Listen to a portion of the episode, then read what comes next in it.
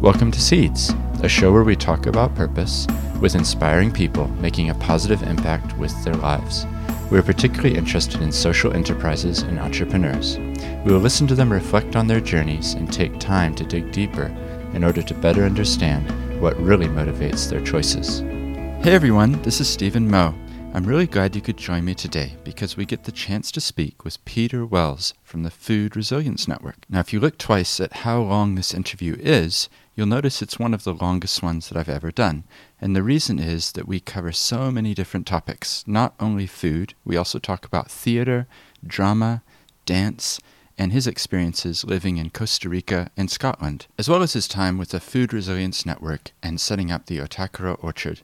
This is exactly the type of interview that I love and why I enjoy doing this podcast so much because we touch on such a variety of topics. Here's an excerpt from the interview with Peter. Building cities, we don't know what it's going to, who's going to be in it, or what it's going to look like in a hundred years. Um, but we can design some really basic parameters to support that and to make sure that it it stays a healthy place mm. for the coming centuries. And yeah. that's that's really why I why I make food forests. Yeah. Um, is because I want to set up those ecosystems that are going to bring out the best in people. Mm. Now, it's kind of fun to vary things up. So, next week we're going to be talking with Sarah Kessans, who's a research fellow at the University of Canterbury. And the topic that I discuss with her is genetic engineering, as well as talking about NASA and her experiences in applying to become an astronaut. So, it's another one of those really broad, diverse ranging conversations where we touch on many different topics. Now let's get into the interview with Peter. Well, it's a pleasure to welcome Peter Wells from the Food Resilience Network. Thank you for joining me today. No, thank you so much for having me, Stephen. Oh, it's a pleasure.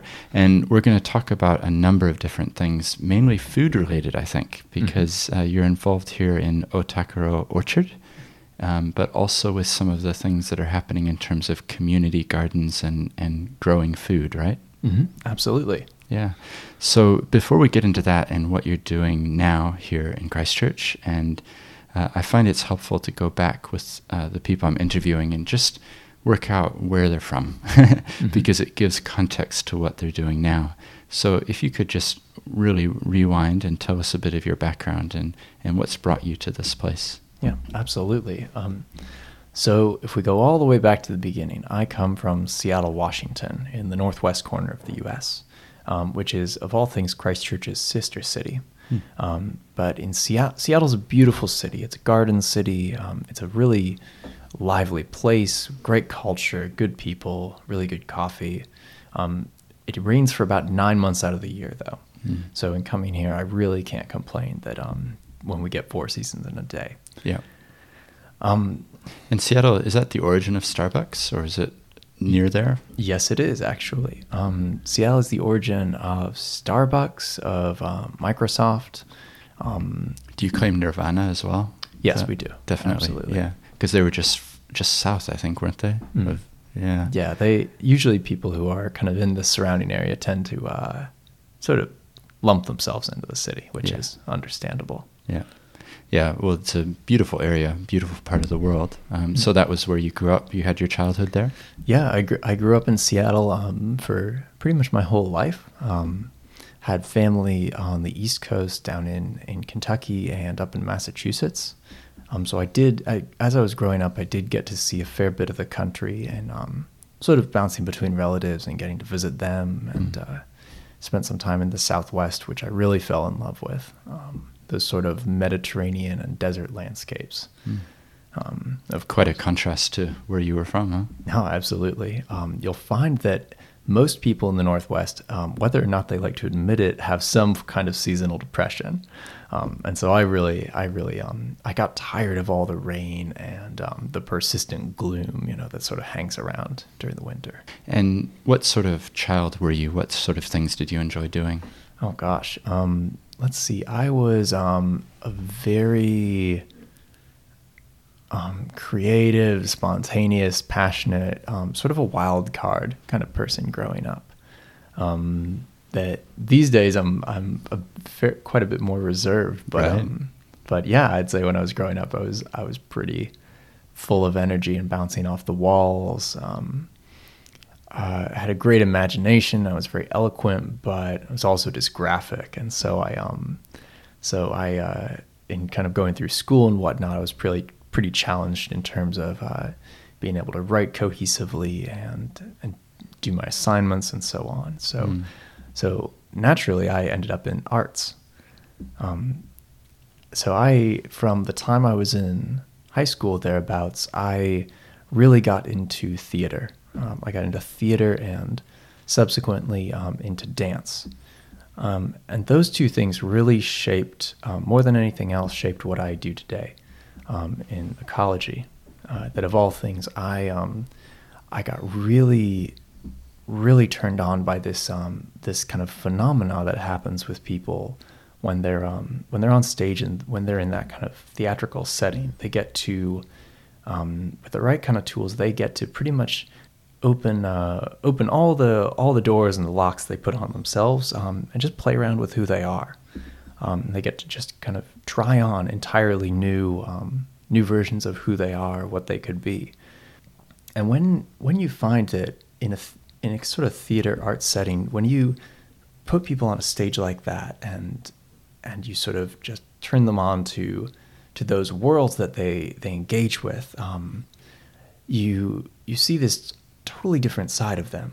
Not only like do people kind of get this chance to step outside themselves um, and really become these incredible, vivid forms of of people and humanity, but but the audience also gets drawn into that. It creates a kind of gravity to it, and you'll and you'll feel that whenever you go to the theater and you're in you're watching a performance that's just really magical. It's really electric. Um, you feel this kind of palpable static, this humidity that kind of runs around around the audience. Um, so what what really captivated me about that was that you know when you when you get that feeling and that atmosphere, people walk out of a theater ready to to really take on themselves, their work, their life, um, and to do something in the world. They they just get charged. Um, but so often, what happens is that that atmosphere dissipates very very quickly when you leave the theater. When you leave that that stage, um, then that sort of that sort of magic humidity that gets created um, often just sort of dissipates out into the world, and it doesn't um, leave a lasting mark. Let's just talk about that for a little bit. Um, you're saying that that theater and dance, mm-hmm. being on the stage, connecting with an audience, that's actually what you feel like is informing what you're doing today? Mm, absolutely. Mm. Um, in part because that, um, more than anything, that taught me really great people skills. Um, that even when I was studying anthropology, I, I felt like a, I had learned more about people from theater and arts than I did from just about anything else I studied mm. um, in all my education. Yeah, that's great. Well, let's see how that weaves into the story as we go. Mm-hmm. Um, I'm just curious the first time that you remember being on stage or you know that you had that mm-hmm. electric mm-hmm. sense of wow this is something special mm-hmm. um, is that a vivid memory for you like was it a particular play or or thing that you were doing at school or gosh um, yeah the, let's see the first when i first um, and and this is true of many people when they first get into into theater and stage, whatever it is, any kind of performance. Um, if they, especially when they're teenagers, that um, when they first get into it, uh, they have all of these um, all these layers that they build on top of themselves on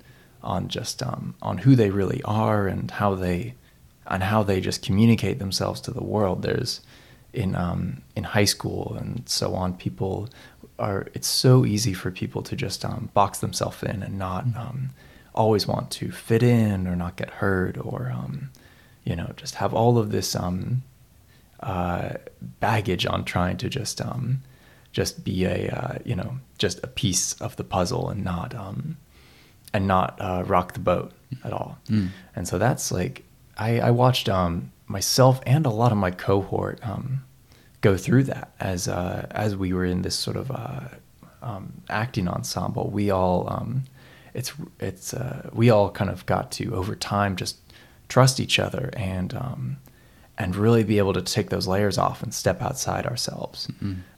and sort of realize those um, that full form of who we are and so on. Because it's an opportunity. It's almost like a door opening that you can step through and be a different personality, at least for an hour or 30 minutes or whatever. And I think that I've, what I've noticed is things like improv, you know, mm-hmm. that you're relying on your team member to say yes to whatever the situation is that you're proposing in the routine or whatever mm-hmm. it is, isn't it? It's so there's a bit of trust involved as well i- i- among the group who's performing. Yeah. And that's a really, I would say that's an incredibly valuable lesson for whatever you're doing in the world. That um, if you have, if you have the right chemistry and the trust with the people you work with, um, and if you all, if you all bring, you know, your own your own passion and skills to the table, you can be unstoppable. Mm. It's really delightful to see whenever you, um, when you find, uh, you know, whether it's an acting ensemble or a, or a um, project group or a, a team who really implicitly understands that. Whether or not they say it, it's um, it's a really wonderful chemistry to watch. Well, that's the synergy, isn't it, between any any business or group or um, whether it's volunteer or paid. You know, if people coming together are able to um, almost like a musical band. You know, that there's a bassist and a drummer and a singer, and they and yet they're all individuals, but then something amazing is created when they're all together. And I guess that's what you're describing here is that that teamwork in the theater is the same type of thing. Mm-hmm. Yeah. Yeah. So so we're in high school, and you're involved in theater and the arts. Is that uh, an indication of what you were going to study at university, or you know the, uh, or did you know what you wanted to do at that point? Yeah, um, I would say at that at that point in my life, I was pretty convinced I was going to uh, end up in performing arts and have a career in theater, dance, and um, and stage work. Mhm. Um, and that was uh, I was I was pretty bent on that. Um, so that is uh, between that and a really having a real um, love of travel that was instilled in me from a very young age. Um, I between those two things, I um, went to a little small liberal arts school um, outside of Baltimore um, for college, uh, which essentially had a um, had a uh, great, um, really great, interesting faculty, um, really competent people, um, small classes, uh, um, great theater from what I saw, great theater, amazing dance department too, um, and also everyone who attended was required to study abroad at some point. Um, and you can imagine the kind of the the cast of characters that that brings out. Um, that that I found that was really enticing, and so I um, took a leap and went went over there to uh, get a change of scenery from the soggy Northwest. Mm. Um, And what was the name of that college? it was Goucher College. Mhm. There, what I found was uh, after a couple of years of um, you know taking taking all my basic requirements and so on, I um, I ended up taking a handful of classes uh, in philosophy, um, and alongside that in um, in peace studies. Um, and what did it for me was really a was really a combination of um, of uh, I think Paul, um, Paulo Freire's uh, text "Pedagogy of the Oppressed" um, was an incredible book on um, asking questions around uh, solving the deep inequities of the world um, by fixing the sort of means of cultural production. Essentially, people people taking ownership of their own knowledge and their um, and their uh, cultural integrity. Um, and between that and and studying a little bit of um, of essentially the um, deep seated sort of climate um, and environmental crisis that we're in the throes of now, and resource politics. Um, between those those three things, I I had a, a couple of classes that really really transformed how I thought and and absolutely challenged me to to work at a at a sort of more um, at a higher level. That really got me into environment um, as a as an area of study. So you went in thinking that you were going to be performing arts, Mhm. dance, theater, and you emerge uh, with a, quite a different focus from that. yeah, it's a in uh, in the space of two years, I ended up. Um, I went from uh, thinking I was going to spend my life in theater to uh, looking for an outlet um, to sort of ad- address these really deep systemic crises we've created in the world over Mm. the past several hundred or to thousand years. Um, And I think you had you did have some time abroad, didn't you? I think you went to Costa Rica. Was that influential in that thinking as well, or? That was a, I would say that was actually a result of it. That I, um, for me, uh, somewhere in my second year, I um, was sort of dumbstruck by the magnitude of challenges that we're faced with, and the fact that, um, I mean, dis- despite my love, my deep, deep love for the arts and the way it brings out the best in people, um, that when people are continually beset by um, disaster, um, uh, famine, war, and, and so on, there's um, there's very little outlet to actually tap into those functions, and so what I what I really set myself on was creating the kind of places um, that empowered and inspired people and brought out the best in them. And at some point along there, I stumbled into permaculture design. Um, and that was a huge catalyst for me. That suddenly I saw this really accessible toolkit of of skills from the you know ranging from the past thirteen thousand years um, to to really tangibly fix um, so many of the of the problems that be in the world. Mm.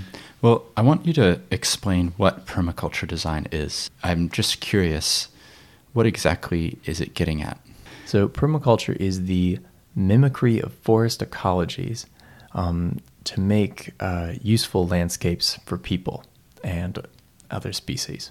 It's pretty much what we um, and what it is is a, sort of an amalgamation of of techniques um, and design tools that have been compiled over the from both indigenous forest management um, and also modern gardening and agriculture.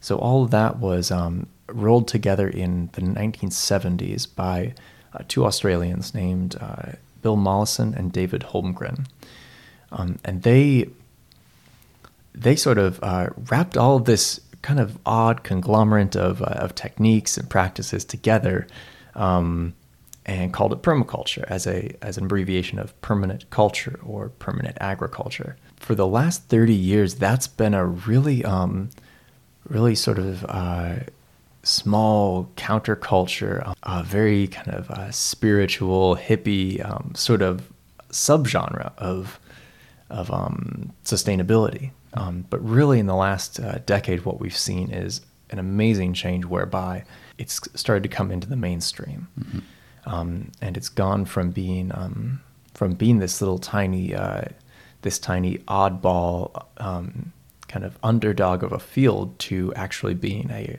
a really applicable um, and uh, resilient framework for people to to change their places. Mhm. Yeah. Well, I think some examples of that is what we'll talk about in a couple of minutes. So maybe we'll park that part of it because I'm really curious about what happened next in terms of you're still at university and and then you know you you'd gone to Costa Rica. Actually, could we talk a little bit about that? What were some of your impressions there, and what did you learn being in a different culture and language and all that type of thing? Yeah. Um, so, funnily enough, uh, I really um, at that at that point, let's say I um, I start I essentially took on anthropology as a major. Um, and under no pretense, I pretty much did that as an excuse to study um, people and culture as a fulcrum to uh, to change the world and and through sustainability, um, and really just to kind of pick up all these uh, pieces of disparate disciplines that I loved so dearly, uh, from arts to um, to landscapes to you know human systems, and uh, and sort of uh, really combine that and put it all Mm. together. It was a nice basket to put all these different things into. Absolutely. Yeah. Um, and so that also enabled what that enabled me to do was uh, study abroad a couple times was um, first to uh, to Edinburgh. Um, I took I spent about a month there um, studying studying modern dance uh, at Dance Base, which is their national center for dance, um, Mhm. which is right underneath the Edinburgh Castle, which is oh I, I miss that so dearly. It's a, it's an incredibly beautiful place. Mhm. Um, I've I've really fell in love with that city, um, but also that was um, a huge parallel that that helped me draw was between um, was between the sort of uh, the way that landscapes are created and the way that people and arts are created. Right. Um, that really what I do today is really just choreographing landscapes. So you saw a direct connection there between the people and the landscapes and, and their environment. Yeah, in the way that um, we are humans are implicitly uh, created by our places um, and the environments around us that they that they continually uh, sculpt um, the way we think and move and function, um, and vice versa. That we in turn sort of carve carve out the the spaces we occupy and and alter their character to our own needs. Mm. It's a wonderful thought. I was listening to a podcast the other day with Krista Tippett um, called On Being, and she was speaking with an Irish poet, John O'Donohue. Mm. And it's a really special interview if anybody wants to listen to something that's really challenging. But anyway, he was describing how um, that oftentimes the poor in society are doubly impoverished because of the places that are kind of allocated for them, that, that children would grow up amongst concrete and not having parks accessible and outdoor, you know, that that ultimately nature has so much to give f- for expanding people's vision, and yet oftentimes the poor are doubly impoverished by the locations that they grow up. You know, we talk about cycles of poverty, and in his example was actually the architecture and the buildings themselves are inherently putting people back. Mhm. So uh, yeah, I, I hear what you're saying. It's really fascinating topic. Yeah, absolutely. Um, Yeah. I found uh, only uh, sort of later in later in my studies, um, I took some time and, and dug into that of how um, of how uh, environment uh, shapes our mental health, Mm. um, and just found some um, amazing work that's been done on that. um, Right.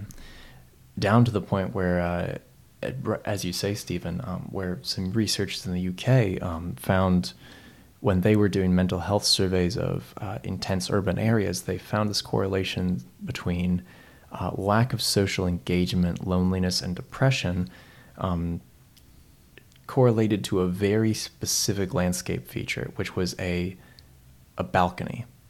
Um, and what they pretty much found was that in this massive sample size, everyone who lived in one of those uh, sort of Soviet era concrete towers Mm. with the little, the little like two or three meter balconies, yeah. Um, pretty much everyone in those buildings uh, exhibited those same those same features, um, of mental illness, Hmm.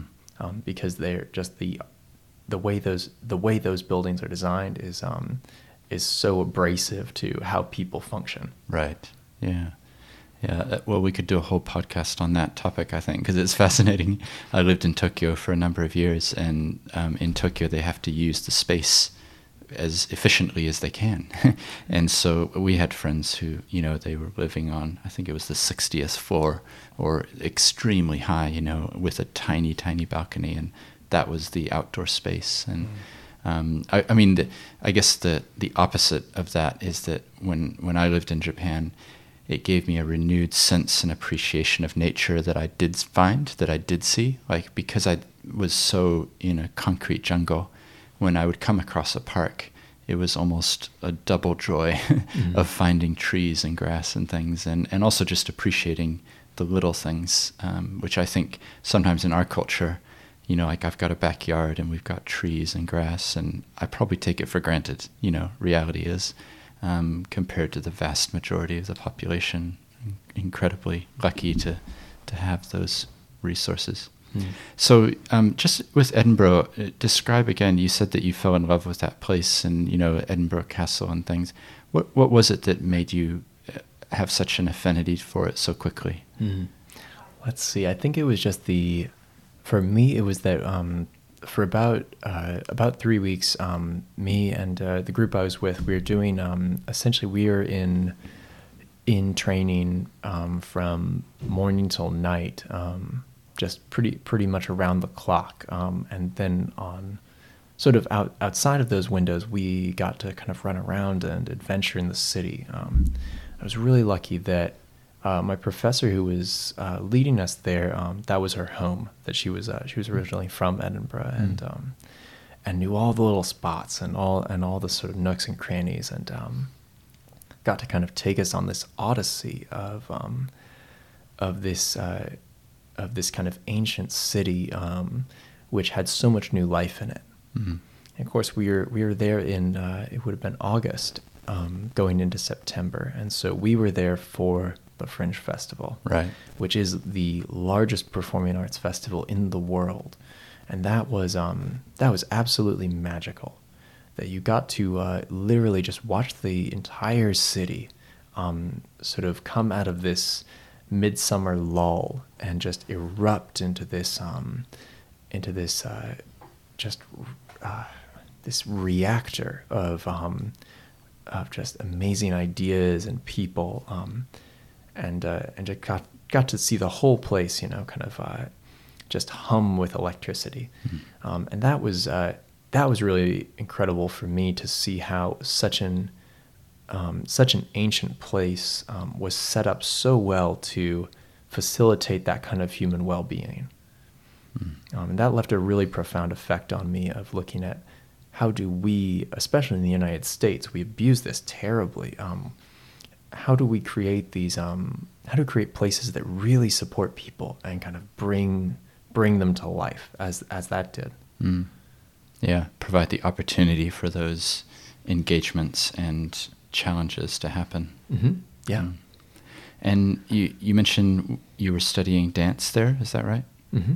Um, what what type of dance were you studying there?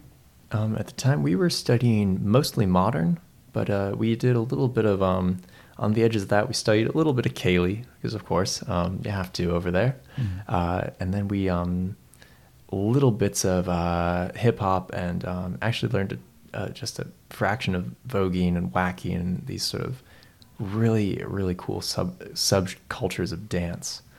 Um, and that was also in that same time frame was the first time I got to see Deborah Colker, who's the um, this incredible Brazilian choreographer, and I that was one of the few performances I've seen that made me cry my eyes out. Um, that was by far the most beautiful thing I've seen on a stage. Wow.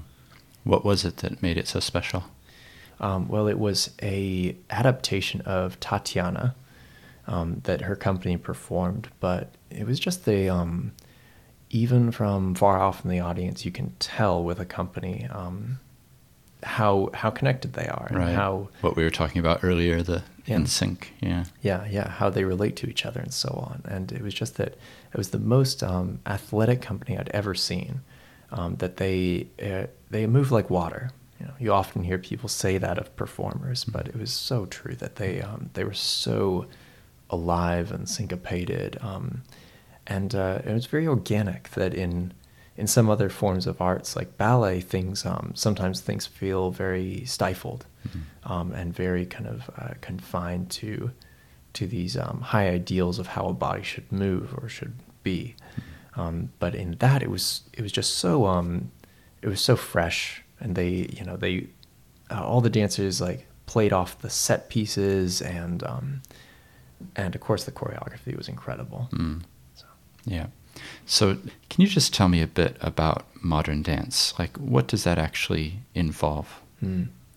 So, dance has gone through a really interesting evolution um, uh, where it's so if we go all the way back to the start, we sort of um, uh, dance is for the most part this very um, sort of intimate cultural ritual around the world. You see that that it stems from uh, you know times of festival or of you know certain things for marriages or deaths or um, you know these very poignant cultural uh, uh, flashpoints or you know points of catharsis or um, or whatnot. Um, And, sometimes having some special rules around how the engagement would work, right? And Yeah. ballroom dancing or, you know, different patterns of steps and Mm-hmm. mm, And uh, as time goes on, and as uh, I dare say, as um, you know, sort of uh, quote unquote civilized culture becomes more complex, especially in Europe, you see all these um, all these uh, sort of small country dances get um,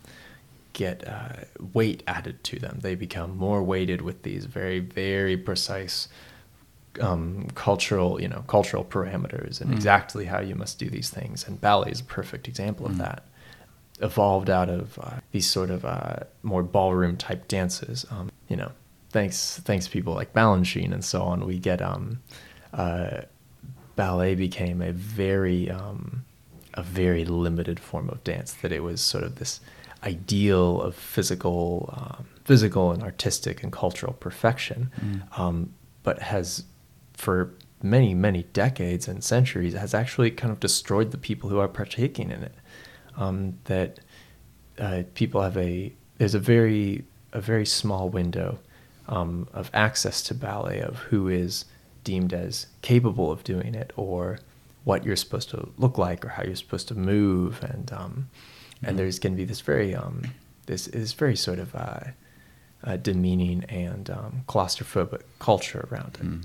Um, It's so- ironic that a dance or that dance, which is kind of fluid and able to be moved, should be packaged into a rigid structure, isn't it? Yeah, yeah, that it is. yeah, and that's a, that's a great point you make. Is that it's a as a expression of the human experience. It only encompasses a tiny a, a tiny segment Mm. of that um, of that breadth. Yeah. So is modern dance a reaction against that type of thing? Is that? Precisely, modern dance was um, was born as a as a direct counterpoint to that, and and that has since evolved into many other forms. Like Mm. um, contemporary dance is uh, is um, has been a response to modern, um, and and so on and so on. There's uh, now there's actually a a beautiful um, constellation of different dance forms in Mm. around the world um, that have born been born out of that sort of that contrast between um, ballet and modern, and Mhm. finding and sort of taking taking pieces of each and Yeah. making you know dance theater and contemporary ballet and uh, Yeah. Yeah, one of my daughters does ballet, but the the the dance school also has a hip hop class, you know, and Good. they've got a jazz class, and there's a variety that is possible. Yeah. Mhm. So just, I'm curious, is there anybody who was a dancer that you would love to have seen that you were not able to see? Is it is it the type of thing where you know I love I love basketball. Mhm. I would love to have seen Michael Jordan play basketball, but I Mhm. didn't. You know, is it is it a similar type of thing in the dance world where you, there's definite stars that you would love to have seen or be able to go and watch? hmm Yeah, and uh, you'll you'll hear that said of you know if anyone and companies you know it just as teams Right. and bands get their own sort of cult following, you get companies that Mm. have that. So whether it's the um, whether it's like you know the Russian Imperial Ballet or it's um, or it's Alvin Ailey or um, or whether it's uh, you know people just want to go the see the American Ballet Theater and Misty Copeland um, Mm. or um, you know the Kirov or the or you know the um, I gotta say New, Ze- uh, Royal New Zealand Ballet is, uh, is pretty special. I'm, Right. I really love what they've done. Mm. Um, there's a whole again there's a whole constellation of, of Mm. people Yeah. um, making beautiful work and Yeah. And appealing to different tastes. Yeah. There's a lot to see out there. Yeah. Oh, it's wonderful, and that's why I love these interviews because often my own world gets expanded a little bit Mm. because I'm I realize how little I know about that world, but there it is. So Mm. yeah, it makes me curious to want to learn more. You know, it's good.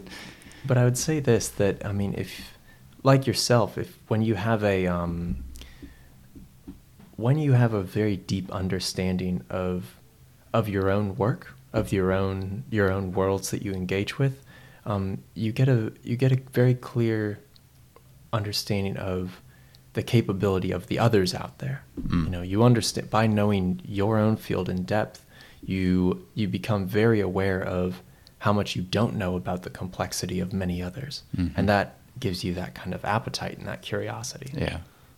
Which is what we were saying before we started recording that these podcasts in a way they open up worlds or insights into such a variety of topics and, and areas which is i was sharing that's one of the reasons i'm loving doing them is that i'm learning as we're going you know like i didn't know that we were going to talk about dance here i thought it was going to be just about food and mm-hmm. resilience which we're coming to mm-hmm. but i think it's worth exploring some of these other topics yeah. as well yeah.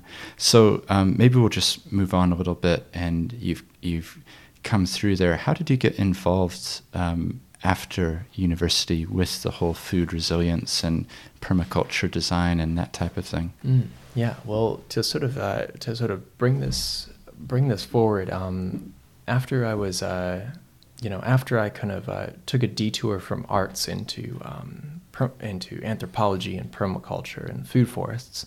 Um, I studied abroad again in Costa Rica for some time, and uh, and that really honed my interests in on on creating um, resilient systems that uh, that would sort of um, outlast people. You know, watching the sort of um, the sort of persistent cycles of engagement and disengagement in a in a university setting. Um, I really wanted to create places that would um, that would sort of weather all of those, you know, those uh, droughts of human interest um, and uh, and also improve themselves over time.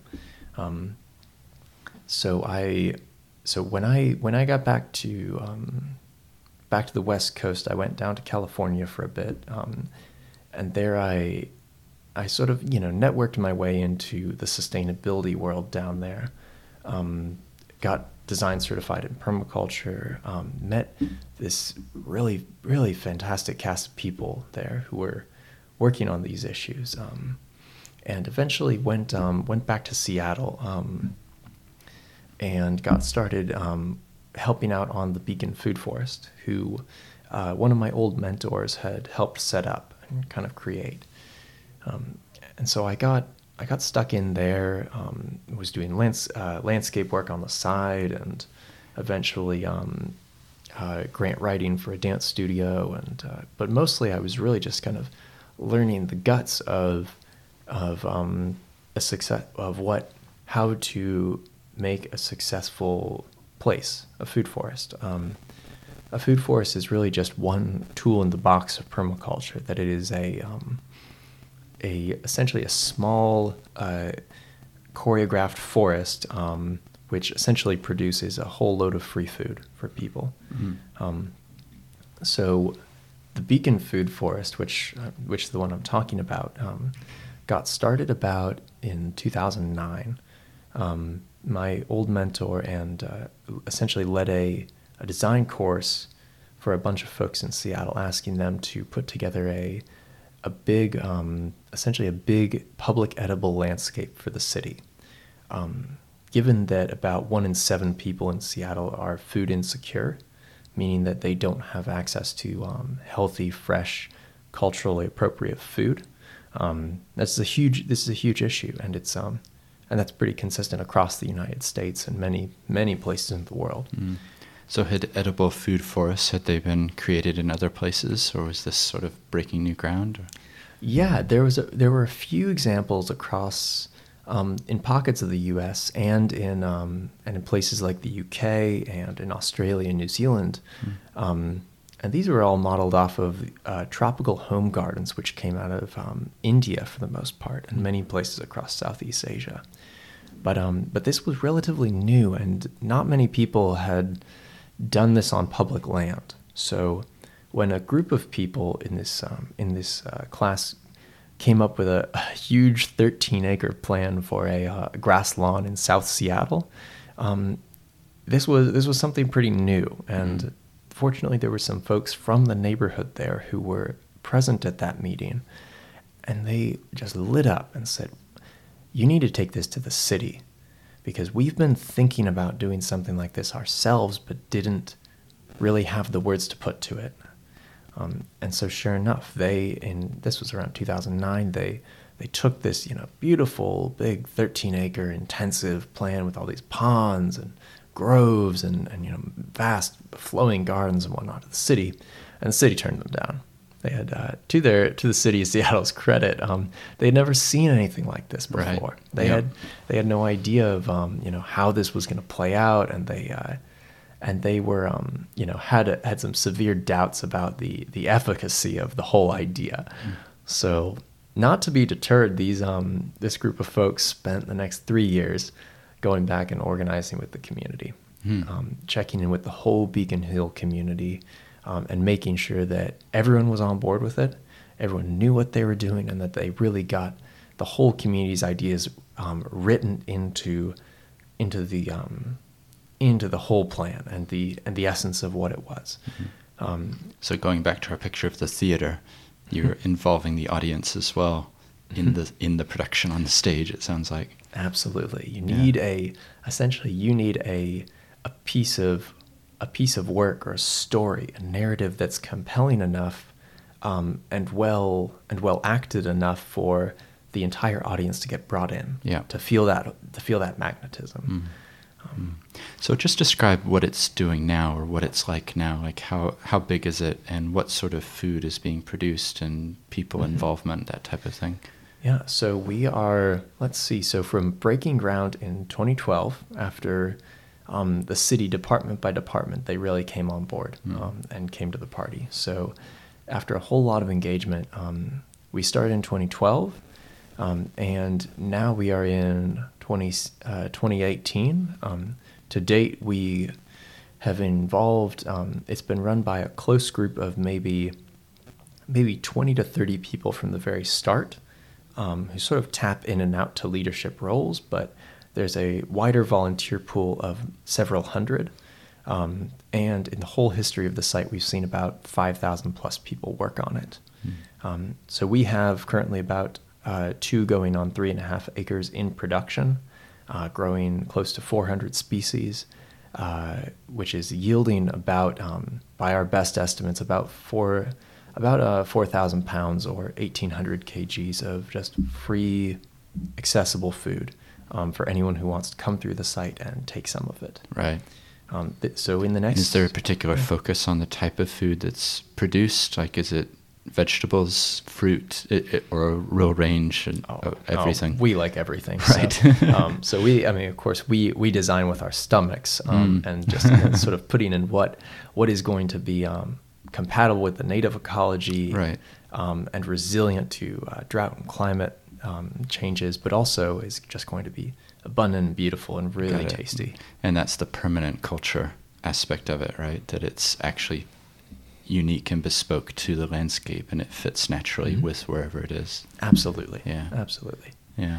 Now, I love how you're using the present tense talking about it. Hmm. We're here in Christchurch talking about this. You obviously feel a strong connection back there and what's going on. You stay up to date with the progress and things. Mhm. Yeah, so we of I still get all the emails uh, every day, and it's just um, and it's uh, you know when you when uh, you come together with a really uh, diverse bunch of people to Mm. create um, such a cohesive idea, um, Mhm. when everyone comes around that comes to the table with that same intent, um, you you really just you build amazing bonds with Mm. people, and it's it's family, you know. That Mm. I if if I went anywhere in the world, I would still I would still keep in touch with them, and I would still get to still get to see and and sort of hear through through all their correspondence what Yeah. um what's happening there and Yeah. and feel delighted by it. Yeah, no, I love it. I love the connection that you've got there because so often people move from even from city to city, Mm. and yet there's a severing of ties with whatever Mhm. they were involved with in Yeah. in the previous place.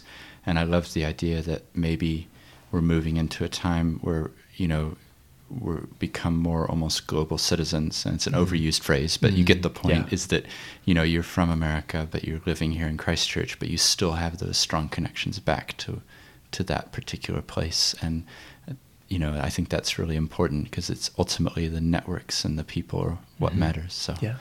yeah and and you find as you kind of move across um, across the country and and the world with this work that there's just an incredible shared ethic Mm. um, that comes into it, and we saw that really come to a head um, in around I'd say 20 um, 2016. We had a a researcher from Virginia Tech um, named Catherine Bukowski who came through. Um, And, uh, and we were just, you know, she, she was kind of uh, putting together a network of all the community food forests in the country.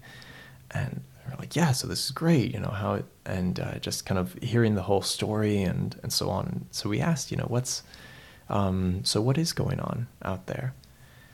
And she told us essentially, you guys realize that you've propagated about 50 times across the United States. Hmm.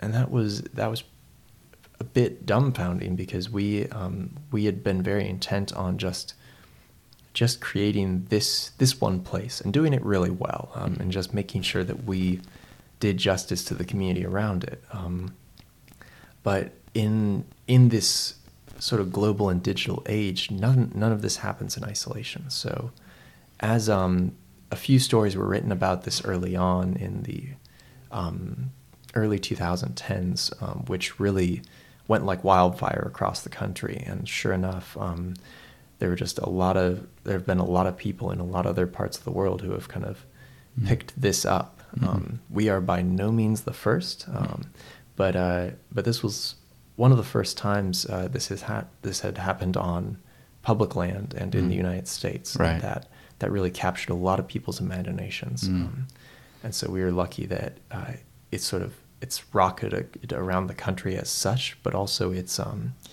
we uh, we got contacted by the government of Taiwan, who flew our co-founders out to lead workshops in I think Taipei and a couple other places, um, who just ab- they absolutely understood. They Mhm. absolutely understood what we were trying to do and wanted it for their people in their place. Mhm. Um, and we also got this email at some point from these guys named Bailey Peryman and Matt Morris, um, who were from this place called Christchurch, New Zealand. All right. and they and they were uh, sort of telling us uh, about this similar project they had going on here, uh, Hmm. and were just curious if we had any advice for them. Wow.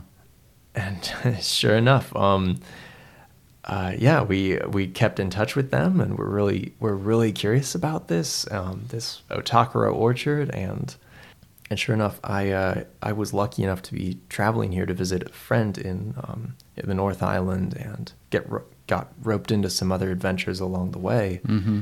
Um, about two years ago, this was, and um, and sure enough, uh, ended up down here in Christchurch and got to meet a uh, just a small handful of people here for a few days, but um, but in very much in the same way I did with Edinburgh, I fell in love with the place that Christchurch was because it it's just ability um, to define itself. There was this sort of uh, that I find like New Zealand kind of inherits that kind of Scottish spirit of independence and um, and that kind of uh, that kind of fierce honesty and integrity of um, of you know just of honoring the place and um, and really making it work here um, and doing something good. And so that was that really drew me in was that Christchurch was humming and it was alive and it was it felt like it was ready to take a leap that most cities in the world were not Right. and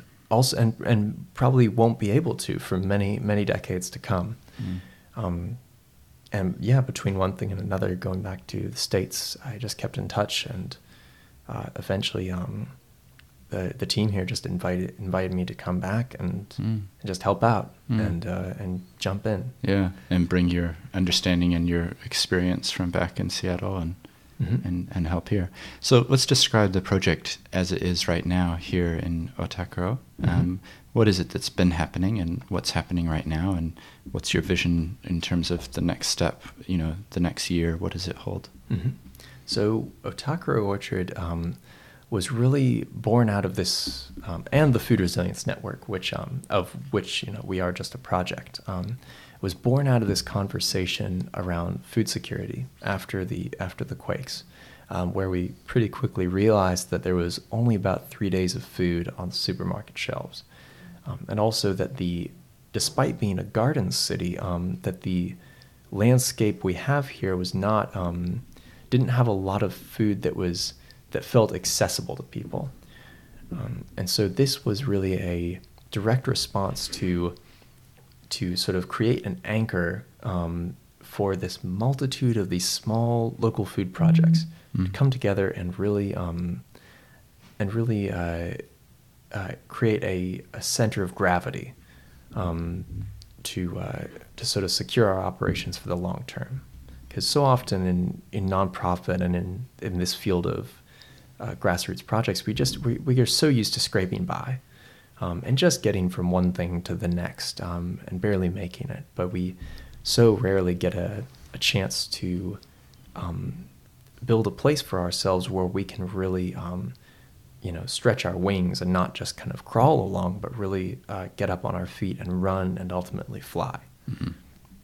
So that's Well- what this that's what this really is. Yeah. Well, it's great that you mentioned that because um, one of the people that you mentioned, Bailey, Bailey Peryman, um, who co founded Cultivate Christchurch, he was one of the people I interviewed earlier in the series here of these uh, interviews. So if people want to find out more about some of those aspects, they can listen back to him. Um, so you arrive in Christchurch and you're involved in this network. Um, how long has that been going on for? Mm, so the Food Resilience Network got founded um, just a little a little over um, I would say three to four years ago that this conversation has been going on. Mhm. Um, so uh, I when I first got here, I I jumped in um, when the project was about a about a year a year and a half to two years underway. So I so I had to kind of uh, learn a lot of institutional memory very quickly, Right. Um, and put put the pieces together of what was happening in Christchurch. Um, but it was a great and a really great, uh, really competent, gifted, um, passionate team kind of working on this. Most of most of whom were volunteer. Hmm. Um, it's just one of their one of their paid staff who's Chloe Waratini, um, and essentially they just uh, all of them really just kind of uh, took me under their wing and just kind of helped um, and just uh, just got me right into the into the thick of it. Mm. Um, actually, I uh, Erica and um, and Chloe and Jess uh, sort of uh, chucked me right into the um, into the middle of the Festa build. Okay. Uh, and that was uh, October 2016. Was I, I literally arrived here at 8:30 and uh, I was in meetings by um, within the hour. Wow. So there was about an hour of wasted time there, huh? Oh, I know it's terrible. What's going on? Um, and uh, and Yeah. yeah. the rest was history. It's Yeah. been a whirlwind since then. That's really great. And um, just describe the space and how big it is, and um, people who are listening maybe have never been to Christchurch, sort of where it is positioned, and you know, like Margaret Mahy Playground is quite close by. Like I'm assuming Mm-hmm. there's some strategy there about where it is.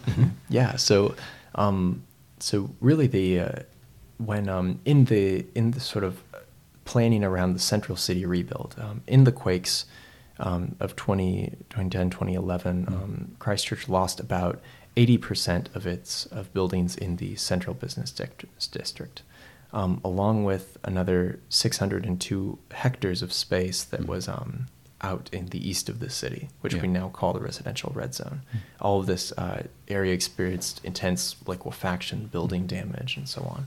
Mm. So, as this food resilience conversation was boiling over, um, the CERA, the planning authority, uh, asked the question, you know, why, why don't we put in a community garden Mm. as part of as one of these anchor projects um, to rebuild this kind of the character and the life of the city? And so, of course, um, it, we the FRN stuck our hands up and said, "We'll we'll do this. Yeah. We can deliver on Yep, it." yep. So Makes they- sense. so we we successfully won a tender for that process. I see. Mhm. Uh, and alongside the uh, horticultural society who teamed up with us, Hmm. um, and so uh, CERA handed us essentially a half acre parcel of land right on the bank of the Avon River. Hmm. Um, if you just walk, if you walked about a minute east of the town hall, or um, or about two or three minutes uh, west of Margaret Mahy Playground, you would find us right there on the bank Mm. of of the Avon at um, Cambridge Terrace. And so they essentially handed us the land and said, "Go for it." So uh, over the next um, over the next year or so, there was a a huge um, huge conversation around you know what are we going to do with this space and how is it going to look like, and that that took shape over time. So now what we have uh, is um, of that half acre, about two thirds of that is designated as a public uh, food forest. So we have about 30 trees and shrubs in ground right now.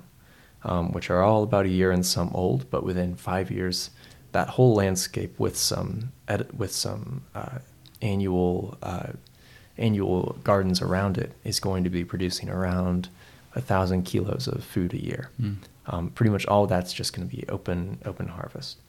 Um, alongside that, um, we're going to have a community amphitheater um, and also a little 200 square meter building that's going to house a social enterprise cafe and new headquarters for the Canterbury Horticultural Society um, and ourselves. Mm. Um, so we've put in an immense amount of work and effort into this whole site to make it as as sustainable, as beautiful, um, and as accessible as we possibly can. Mm.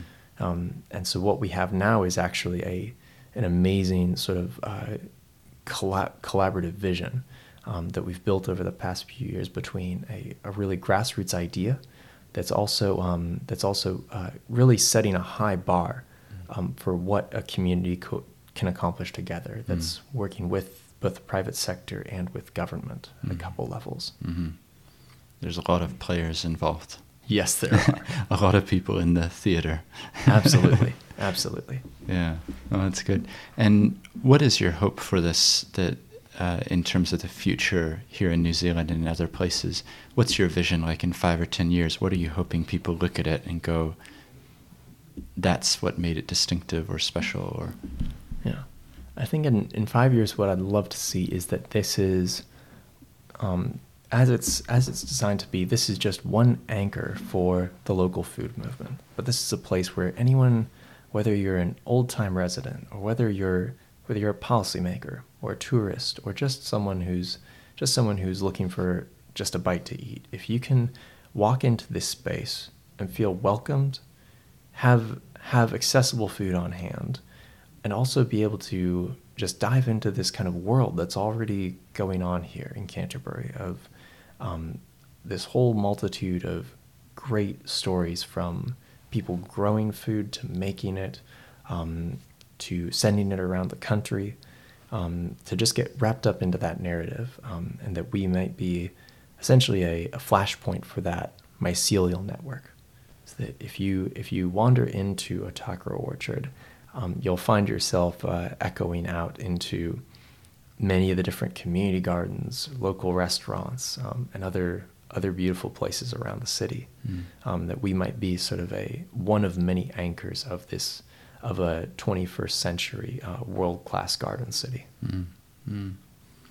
Well, it makes sense, and like you say, it's always been known as Christchurch, the Garden City. Mhm. So it's kind of appropriate that there's going to be something like that here.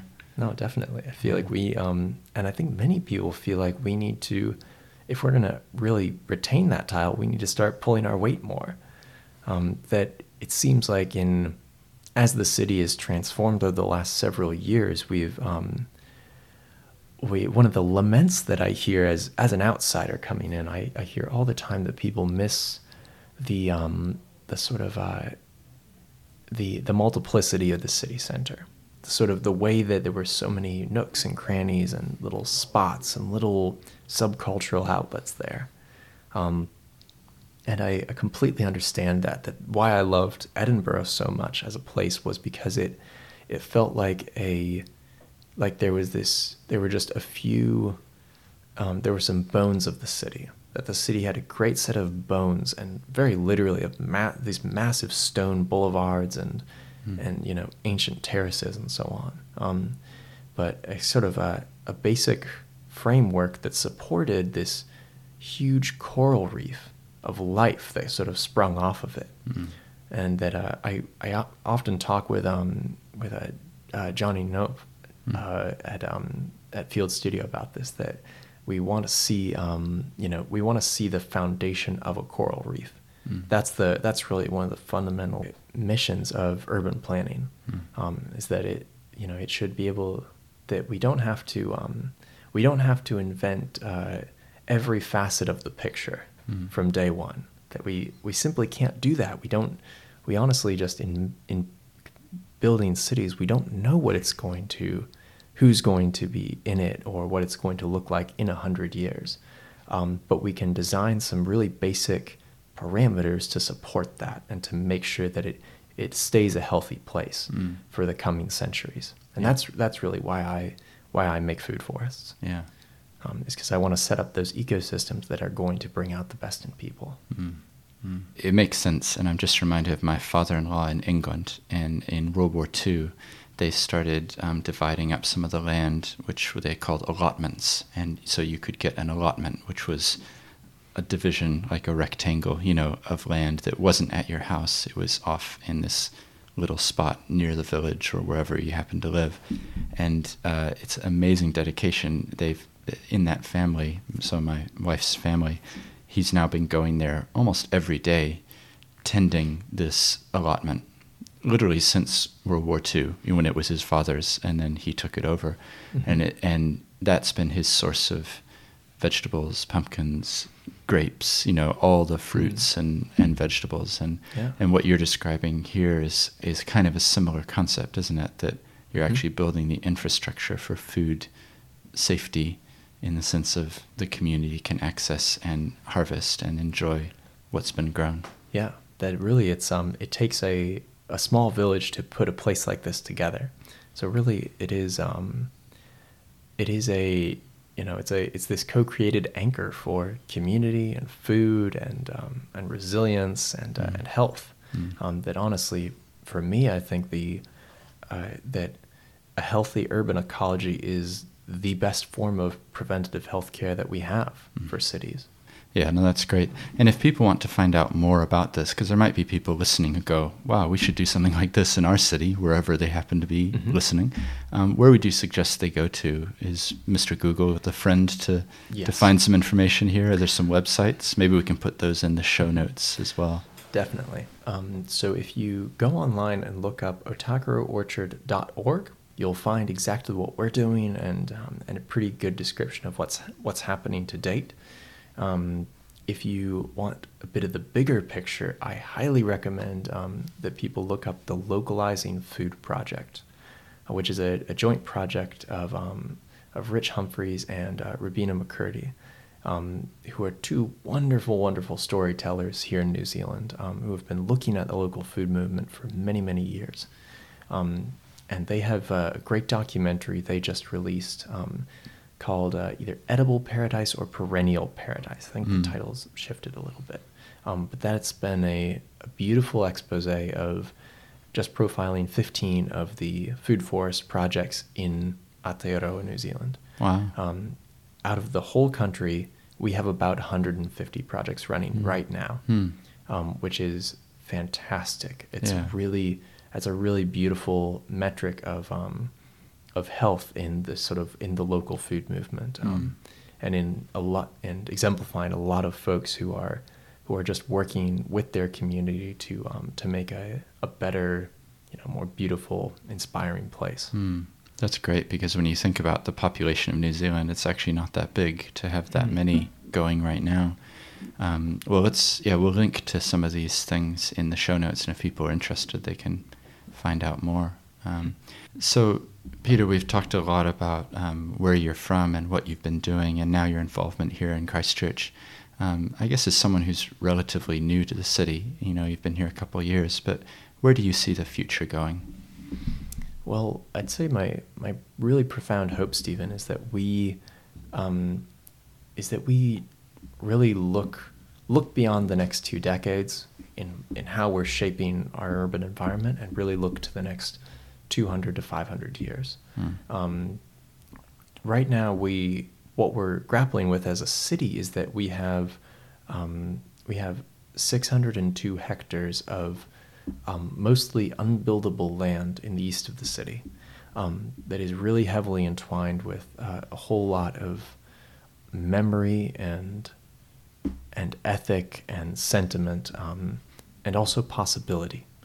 Um, so one thing that we've been working on as the Food Resilience Network is to create a network of uh, community-led food-producing landscapes throughout this um, throughout this landscape as a as sort of a thread to tie together the the city center and and the east um, and all the way out to New Brighton. hmm So it's um, it's been really delightful to see that over the past year and some, we've had really a lot of interest in this. That there's been about 15 unique projects already getting underway with this, um, who are working on their own their own sites and their own their own facets of that, Mm. um, and also that at least from uh, from the most recent survey work that Regenerate's done, and from all the feedback that we've gotten personally, um, we've seen tremendous amount of support for this. About 85% of um, everyone who's responded in that kind of a public forum Mm. um, has been really,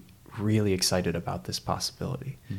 That in um, in looking at this uh, at this um, you know at this opportunity, we um we don't just see potential to you know create community and generate resources and accessibility and so on, but we're what we're honestly looking at is a new potential and model for land stewardship. And so what we've um, what we've been working alongside is folks like um, like of course the uh, Mahinga Kai exemplar um, who really want to instill this ethic of stewardship um, across the entire city and to really embody that well. Mm. And also in um, in folks like the tiny house movement Mm. um, who have been coming up with these really brilliant ideas of how do we live with the land and how do we also um, live on it in such a way where we don't claim to have ownership of it. Mm. It's very presumptuous of us. Um, Mm. But how do we actually, how do we become the stewards of the land so that as we go about our lives, we are actually improving the place, and um, and as we move on to to other spots, as uh, you know, as our as our climate and our landscapes shift over the coming years, um, that we are leaving it better and healthier than we've uh, than we have treated it in the Mm. past. Mm, that's really great. One of the people I interviewed earlier was named Martin Larch, and he's from the UK. And he was in New Zealand in Christchurch and gave some lectures and things. And he uh, has been involved in biodynamic land trusts in the UK. So his question in the interview when I was talking with him was this whole red zone. What if you created it into exactly what you're talking about, really, which is actually a, a food source, and, and that you actually made it a place of life that was that the people could actually harvest from, and and rather than um, looking for other options, that this might be a unique opportunity. So, if people are interested in this, they should listen to that one as well because we go into that quite a lot. Um, yeah, I mean, as you know, I'm a lawyer, so one of the things that I'm wondering about and questioning is what role I can play in terms of community ownership of land. So, um, one of the people that we jointly know is Camia Young, and she set up OHU, um, which is looking at this idea of ownership of land. And one of the things we're doing from a legal perspective is thinking through well, how would you actually do this in a society which is all about the individual? And my name, Stephen Moe, means that it's written on this piece of paper, so I own that land. How would you actually restructure things so that you could say, well, actually, this is a community that owns the land rather than an individual, that it's actually something that you're stewarding and shepherding for the future and for the next generations, mm-hmm. which which actually is more challenging than it sounds Yeah, because yeah. the the previous way of doing things has been very focused on I own it or you own it. We don't both own it. So Mhm. it's a really fascinating area. Yeah.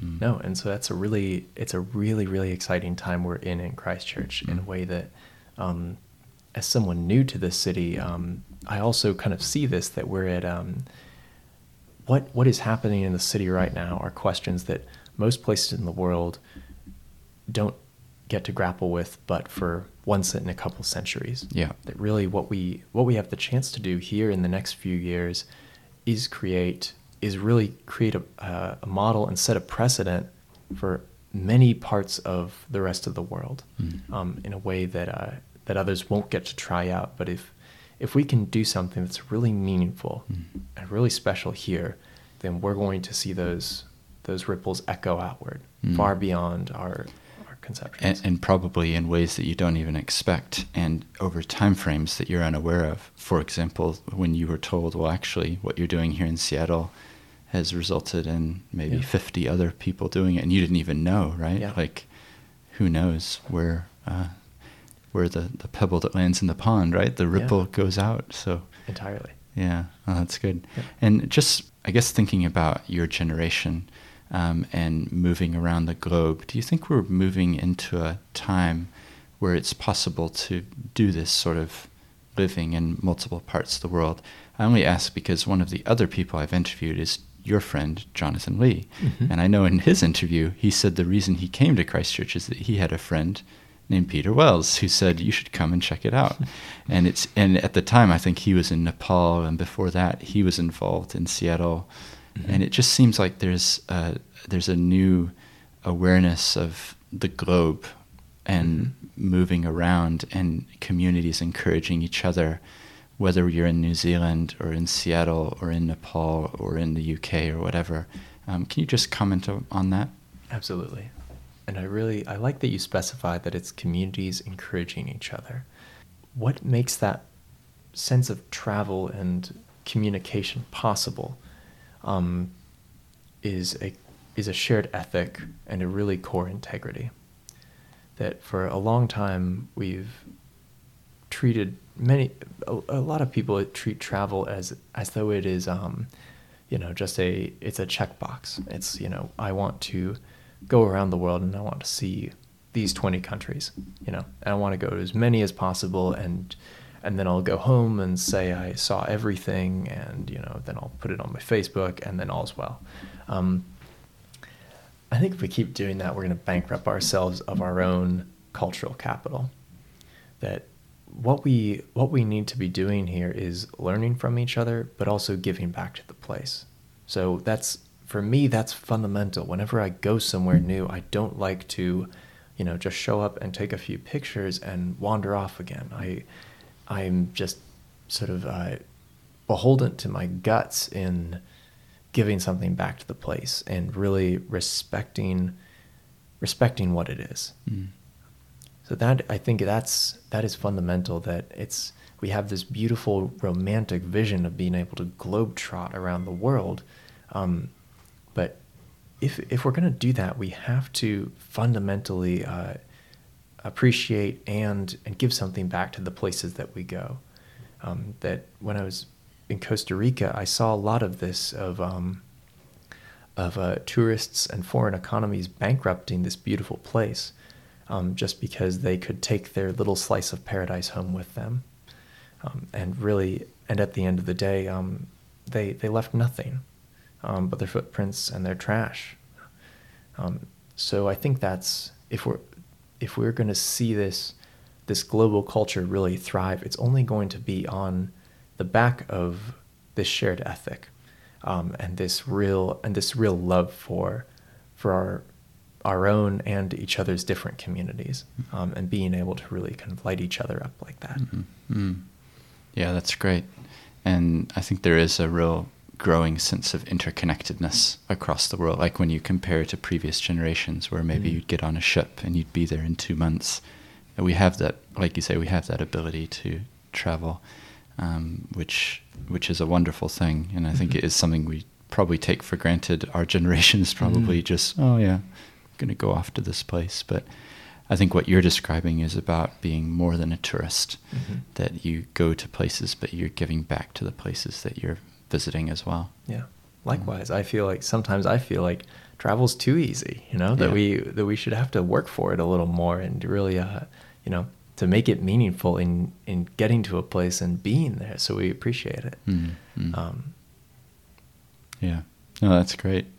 Well, looking back, uh, we started talking about the theater and dance and all these things, and you, you were describing how that related to what you do now. And when you said that initially, I wasn't really understanding what you're meaning. But I think I do now because you're right. When you're in a theater and you feel like you're part of the show, like you are, the audience is actually has to be there to give the energy to the actors who then are working and uh, feeding off of each other. And then thinking about what you're describing in terms of the edible food forest. This isn't about an individual who has an idea and somehow conquers the world with that one idea.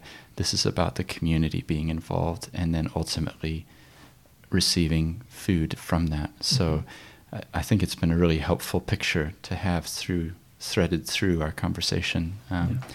And I guess the last thing to do is to say thank you very much for your time and coming and chatting with me. I feel like I've learned a lot through our conversation. So um, keep doing the great work you're doing, and I'll watch with interest how the orchard develops. And um, I'll definitely bring my kids down and we can sample some fruit and vegetables at some mm-hmm. point. Absolutely. Um, yeah. It's a no. Thank you for having me on, Stephen. And uh, I'm really, really excited to keep listening to these as time goes on and keep diving into other people's worlds. Yeah, yeah. It feels to me like it's chapters in a book, and that every chapter, every episode is like a different chapter, and they're very, very different.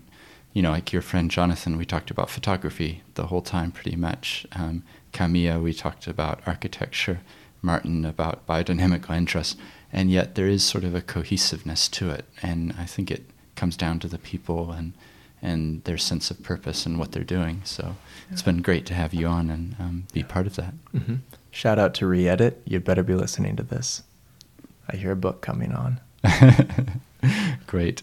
Well, um, that's all for now. Thank you for joining me today. Well, I hope you enjoyed the conversation with Peter. We certainly touched on a wide range of topics, ranging from dance to theater to edible food forests. If you are interested in what they're doing down there at the Otakaro Orchard, I encourage you to check out their website and go along to some of the public events that they have from time to time. It'll be really fascinating to watch it grow, and I look forward to supporting it as a great initiative for our community. Now, next week's episode, we're going to go in a different direction, talking about genetic engineering, but also about NASA and the space program. Sarah Kessans is a research fellow at the University of Canterbury, and I have a fascinating conversation with her that touches on many different topics. Here's an excerpt from that interview. Synthetic biology is a great tool, but like any tool, it can be used for good or for evil. And uh, you know, ethics is a very big part of mm. synthetic biology and understanding, you know, what we're doing and why we're doing what we're doing. And so, as far as biology is concerned, I mean, theoretically, you could make an apple nectarine. Like, yeah. it would be a lot of work. There's a lot of genes that have to go into, you know, putting one into the other to, sure. to get sort of the product that you're looking for. But theoretically, because we all share the same DNA, you know, it's sort of possible. That sounds, you know, sort of out there. And again, that's not our purpose um, as synthetic biologists is to, you know, just go and, you know, create and sort of what they say, play God, right? Yeah, um, yeah. That's that's not our goal. Um, our goal is to to solve problems. But I mean, in theory, we can do a lot with synthetic biology. Yeah. Um, you know, sort of mixing and matching of, of genes. Well, I do hope you can join me for that and other upcoming episodes. Until next time.